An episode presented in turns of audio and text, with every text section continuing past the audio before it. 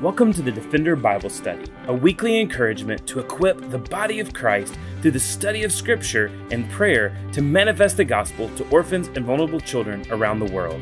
This podcast is a ministry of Lifeline Children's Services where we believe that defending the fatherless begins by being rooted in God's Word.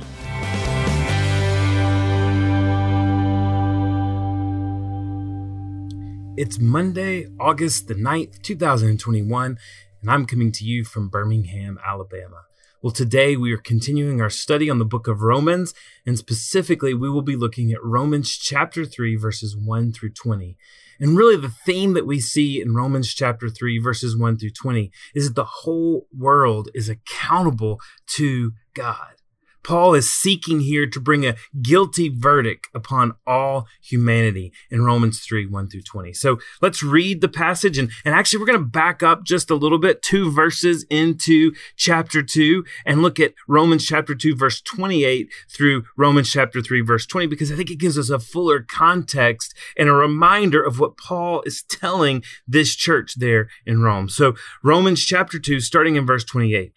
For no one is a Jew who is merely one outwardly, nor is circumcision outward and physical. But a Jew is one inwardly, and circumcision is a matter of the heart, by the Spirit, not by the letter. His praise is not from man, but from God. Then what advantage has the Jew, or what is the value of circumcision? Much in every way. To begin with, the Jews were entrusted with the oracles of God. What if some were unfaithful? Does their faithlessness nullify the faithfulness of God? By no means. Let God be true, though every one were a liar, as it is written, though you may be justified in your words and prevail when you are judged. But if our righteousness serves to show the righteousness, if our unrighteousness serves to show the righteousness of God, what shall we say? That God is unrighteous to inflict wrath upon us? I speak in a human way. By no means. For then how could God judge the world? But if through my lie God's truth abounds to his glory, why am I still being condemned as a sinner? And why not do evil that good may come, as some people slanderously charge us with saying? Their condemnation is just. What then? Are Jews any better off? No, not at all. For we have already charged them all, both Jews and Greeks are under sin. As it is written, no one is righteous, no, not one. No one understands. No one seeks God. All have turned aside. Together they have become worthless. No one does good, not even one. Their throat is an open grave. They use their tongues to deceive. The venom of asp is under their lips. Their mouth is full of curses and bitterness. Their feet are swift to shed blood. In their paths are ruin and misery. In the way of peace they have not known. There is no fear of God before their eyes. Now we know that whatever the law says, it speaks to those who are under the law, so that every mouth may be stopped and the whole world may be held accountable to God. For by works of the law, no human being will be justified in his sight, since through the law comes knowledge of sin. This is a, a weighty, weighty message. John Piper says this is an unpopular message. And understandably, he says, it is no more popular than the doctor's words, your tumor is malignant, but is vastly more helpful.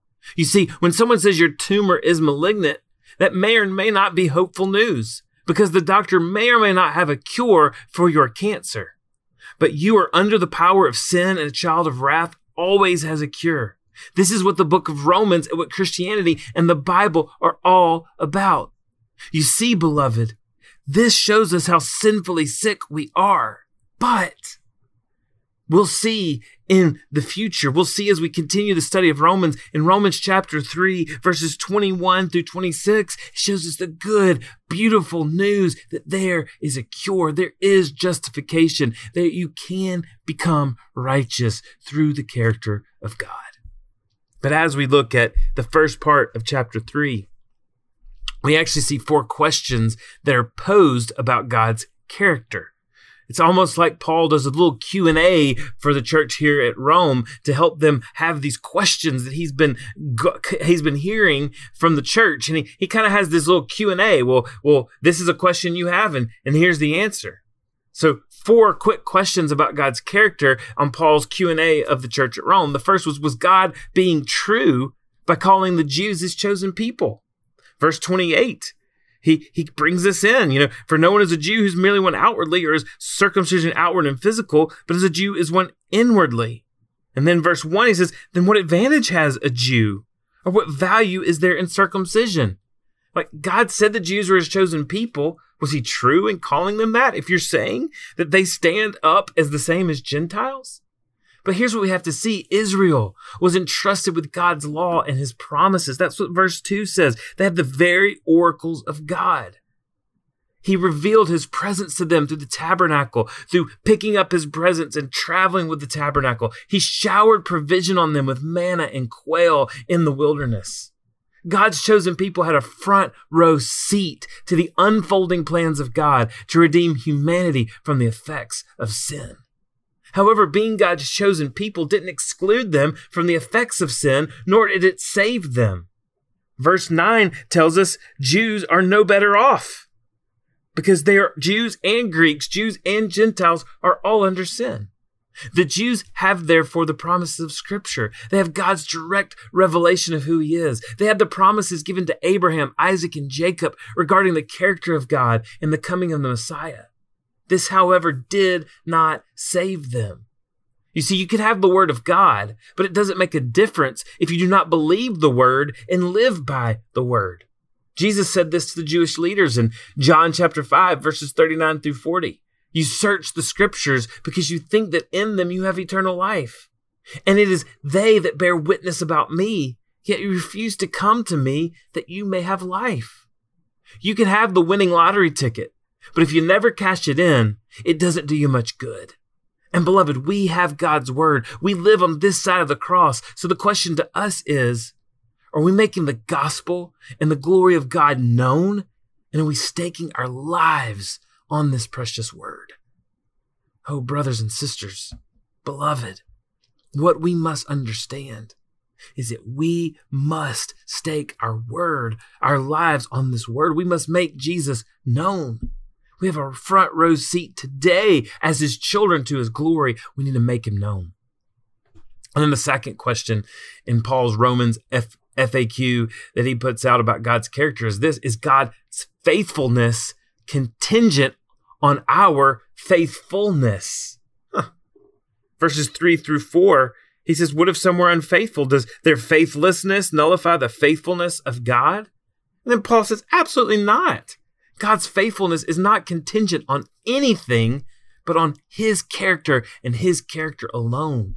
Romans 9, verse 6 says, But it is not as though the word of God has failed. God is always faithful. His word never fails. He never he never bounces checks. He never doesn't get go forward on a promise. Romans 3 4, it said, Let God be true, though everyone else were a liar.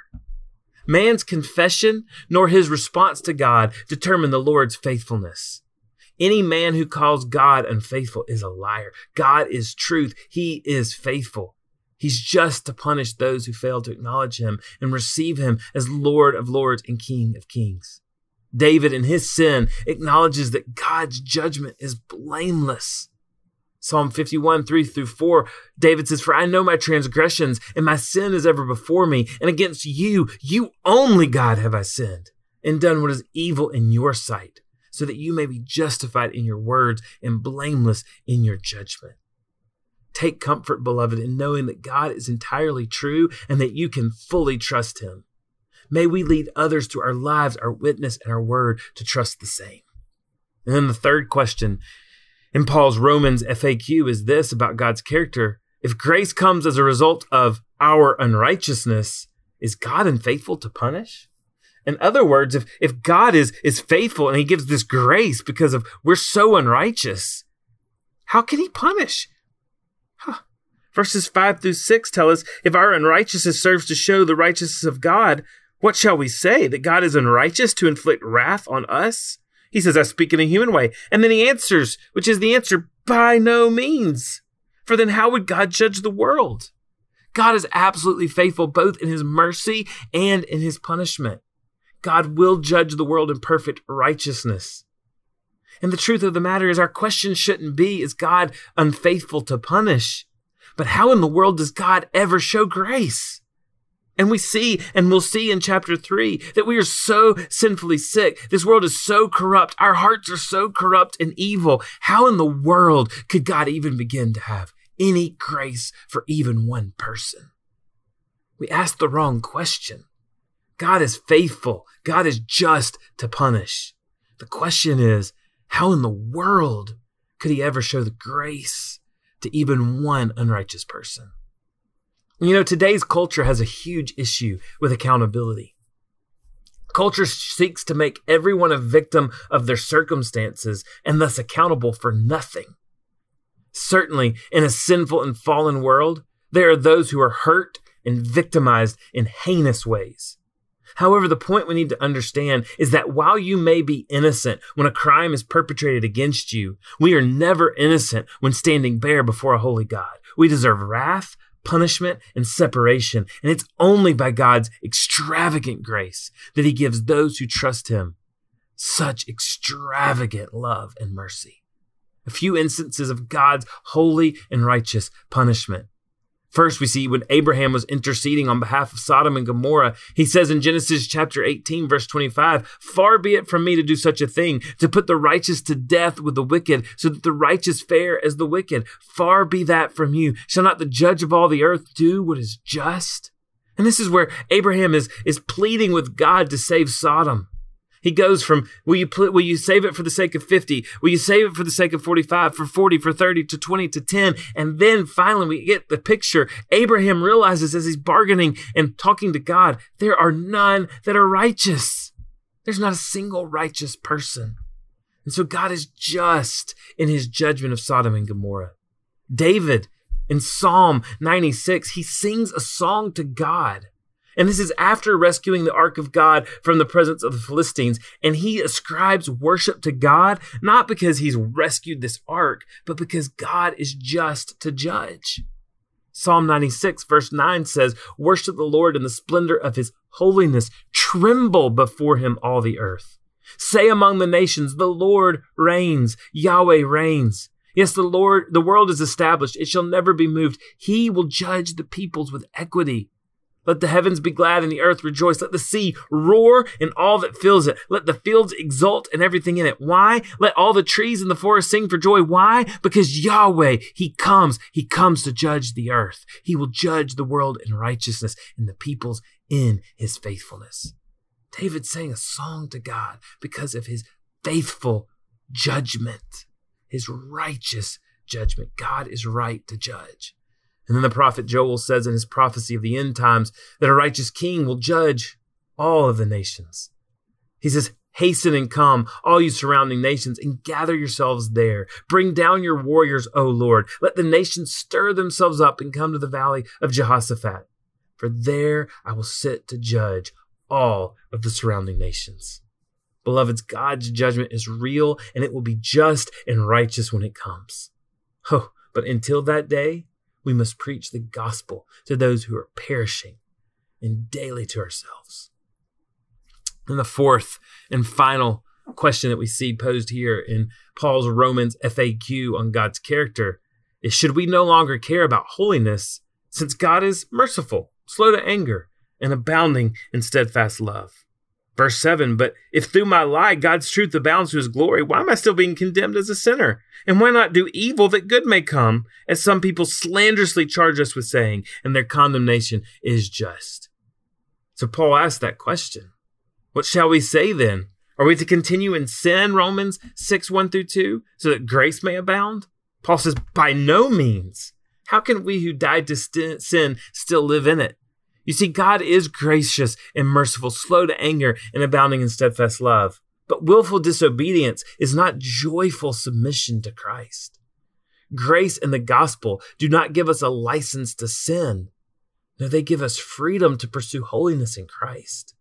We come to Christ to be more like Christ, not more like the sinful world. We must seek Christ. Paul says it like this in Ephesians, I'm sorry, Colossians chapter 3, verses 1 through 6. If then you have been raised with Christ, seek the things that are above, where Christ is seated at the right hand of God. Set your minds on things that are above, not on things that are of the earth.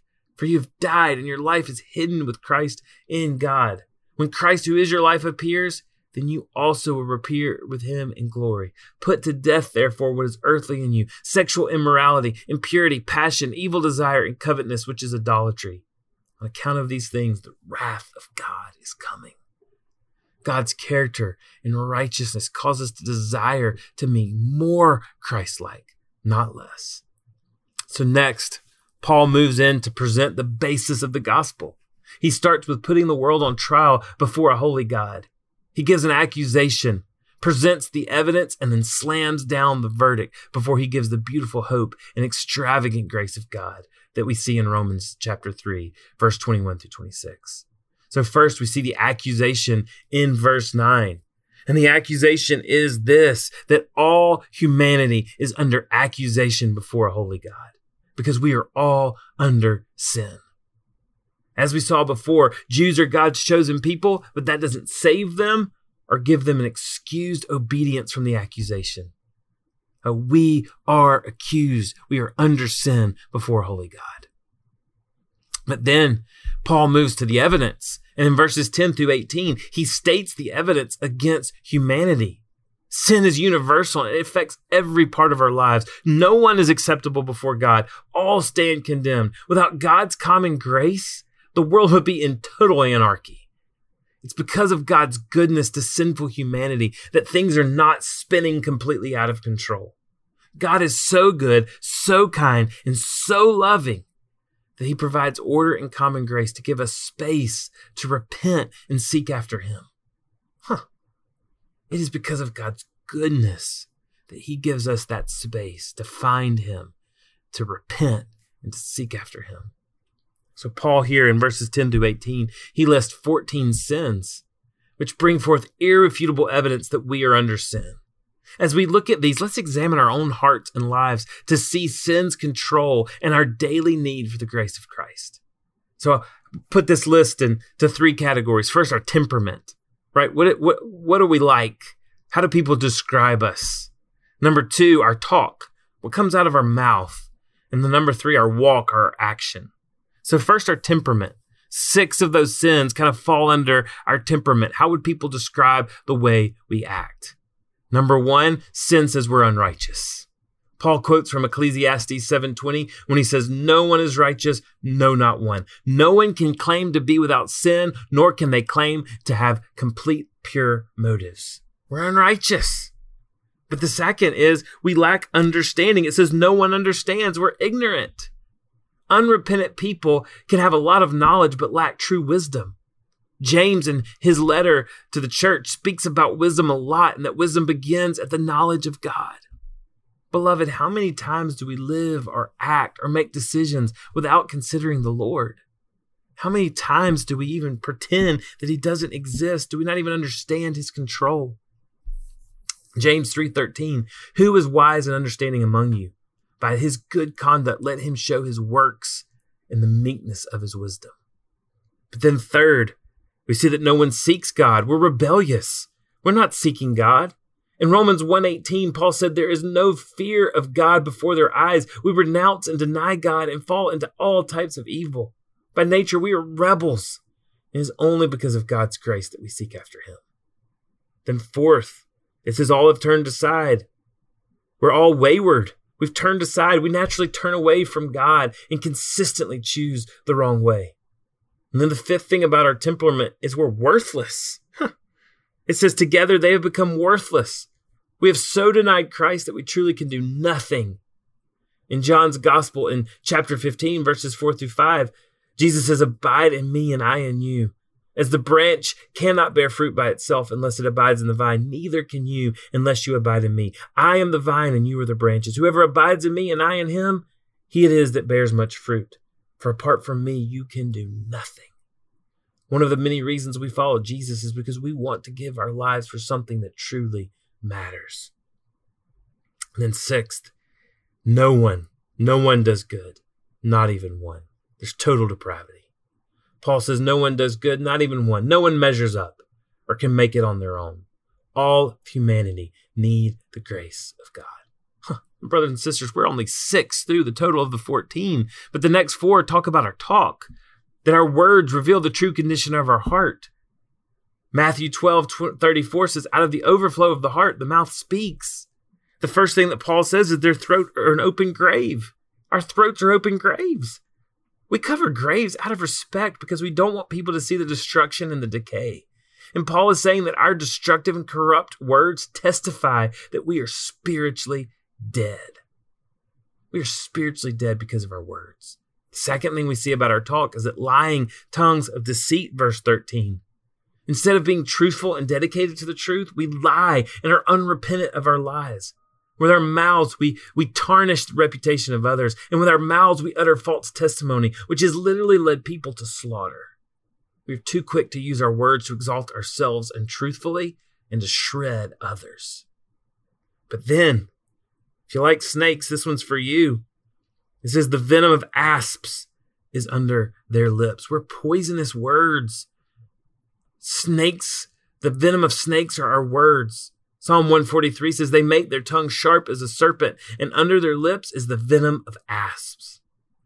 Jesus called the religious leaders a brood of vipers because they were using their words to condemn and to poison others, not to encourage and point to the Messiah.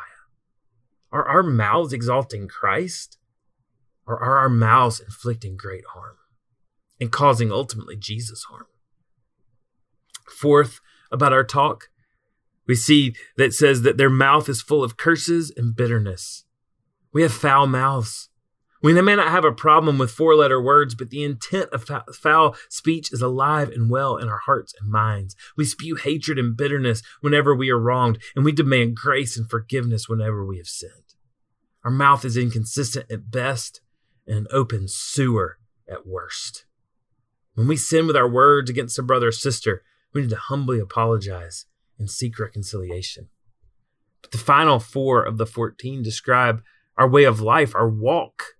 And it basically says what we do is corrupt.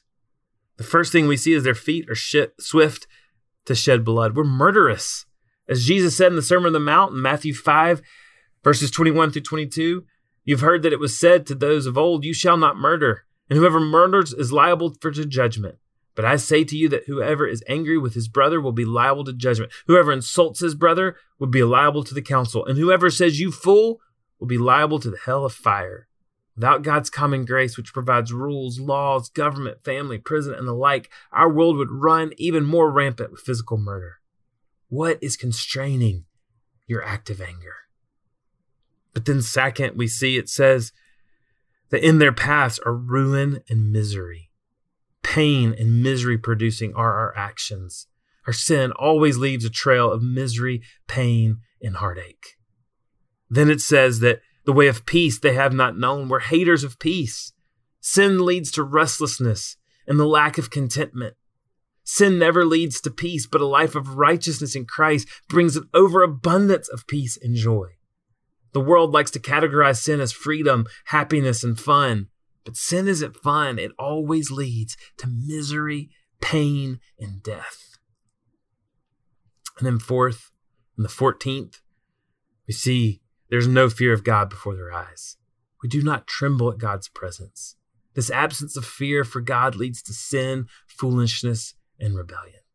And as we look at these 14 sins that Paul unfolds, it proves that there's not one who is righteous. There's no one who can stand without being condemned. And there is not a religious or moral prescription to fix this.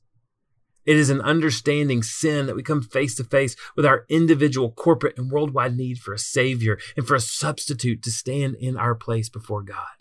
We are all marked with sin. In Romans 3 10 through 18, that presents the evidence against all humanity. And this is a dark list, but it highlights so clearly the beauty of the gospel found in the rest of the chapter. The gospel is so much more glorious when we realize how hopelessly lost we are. So this brings us to the undeniable slam dunk no way to appeal verdict guilty. The verdict is so lock solid that we are guilty, that the only appropriate response is silence. Verse 20 tells us that we are without excuse because the law has judged us as lawbreakers. There's no excuse, no way to justify except through Christ Jesus. We are incapable to keep the law on our own, and we are desperate without intervention. Our righteousness cannot be earned, and it's even worse than we think when we put in perspective the words of Christ in the Sermon on the Mount. where he says you can sanitize your outward actions that others see, but you cannot excuse or hide the sin in your own heart against a holy God. And this verdict, guilty, is so strong and so heavy that it sets us up beautifully for some of the most gentle and nourishing words in Romans 3 21 to 26. You see in Romans chapter 1, 18 through what we just read, Romans 3:20, we see that we are stripped and bare before the Lord without excuse. But as we see as we continue our study in Romans 3:21 through 26, we are clothed in the perfect, blameless, and righteous life of Christ. We have seen that sin is much worse and more comprehensive than anyone wants to believe. But we will see just how sweet and amazing Jesus is to the desperate sinner like me. And we must preach this gospel because it is the power of God into salvation. And this gospel can change and reorient anyone. For the woman in crisis who feels alone as though she has failed, there is a Father who will clothe her, restore her purity, and make her new. For the child who is wayward and feels a stranger in their family, there is a God that rescues with extravagant love, who reminds us that we can all stand because of his helping us to belong in his family.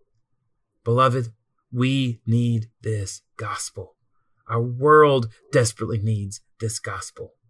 And the orphan, vulnerable family, and vulnerable woman needs this gospel. Well, thanks for joining us for the Defender Bible Study. Today we are praying for Lifeline partners around the world. We're praying for our unadopted and international partners. We're also praying for followers of Christ to continue growing daily in their faith, in the Word, as they draw near to the Lord. We're praying for our domestic partners, pregnancy centers, churches, foster care partners, DHR. We're praying for our church partners. We're praying for government partners. And we're praying for all of our other ministry partners. So join us as we pray. Father God, we pray for our international and unadopted and adoption partners. We pray for wisdom, for faithfulness, and endurance. We pray for protection over their time with their families. We pray that their hearts would be pure and that they'll always choose integrity. And Lord, we pray for those who do not know Christ that will come in contact with our partners. We pray that our partners would have the opportunity to share the gospel with them and that God would open up the hearts and the minds of the unbelievers. We pray that our partners would continue to pursue Christ daily, spending time in His Word and drawing near to the Lord. We pray for our domestic partners, for the pregnancy centers that serve women each and every day, pointing them to life. We pray for our churches here domestically that are uh, wrapping around foster parents or caring for uh, adoptive parents or caring for children in foster care. Pray for our foster care partners who are loving on and caring for those who are in foster care. We pray for child protective services and for DHR and DHS and all the states and, and counties that, they would have wisdom, that they would have endurance, and that ultimately the church would wrap around them to show them the gospel. For our government partners, we pray for opportunities that we could be heard by local, state, and federal government officials we pray for them to recognize the value of the church and gospel driven ministries. We pray that we would have favor in these relationships and opportunities to display and manifest the gospel to those serving in government roles. For other ministry partners, we pray that they would stand firm in biblical convictions. We pray that they would have opportunities to partner with like minded ministries and organizations. Lord, would we shepherd those opportunities well? And would there be a spirit of unity that be prevalent among the body of Christ as we serve you and make you known. God, thank you for the opportunity as your children to partner with others. Thank you that you didn't put us on an island to work alone, you gave us other brothers and sisters in order to do this ministry together and to serve you with excellence to make your gospel known. Lord, we love you. We praise you. We ask this in your holy, righteous, and awesome name, the name of Jesus. Thanks again for joining us for the Defender Bible Study. If you enjoy making this podcast a part of your weekly routine, we'd love for you to take a moment to subscribe, rate, and review the Defender Bible Study to make it easier for more people to find. For more resources and information on how you and your church can partner with Lifeline, please visit us at lifelinechild.org. Follow us on Facebook, Instagram, or Twitter by searching for Lifeline Child. You can email us directly at info at lifelinechild.org. We look forward to seeing you again next week for the Defender Bible Study.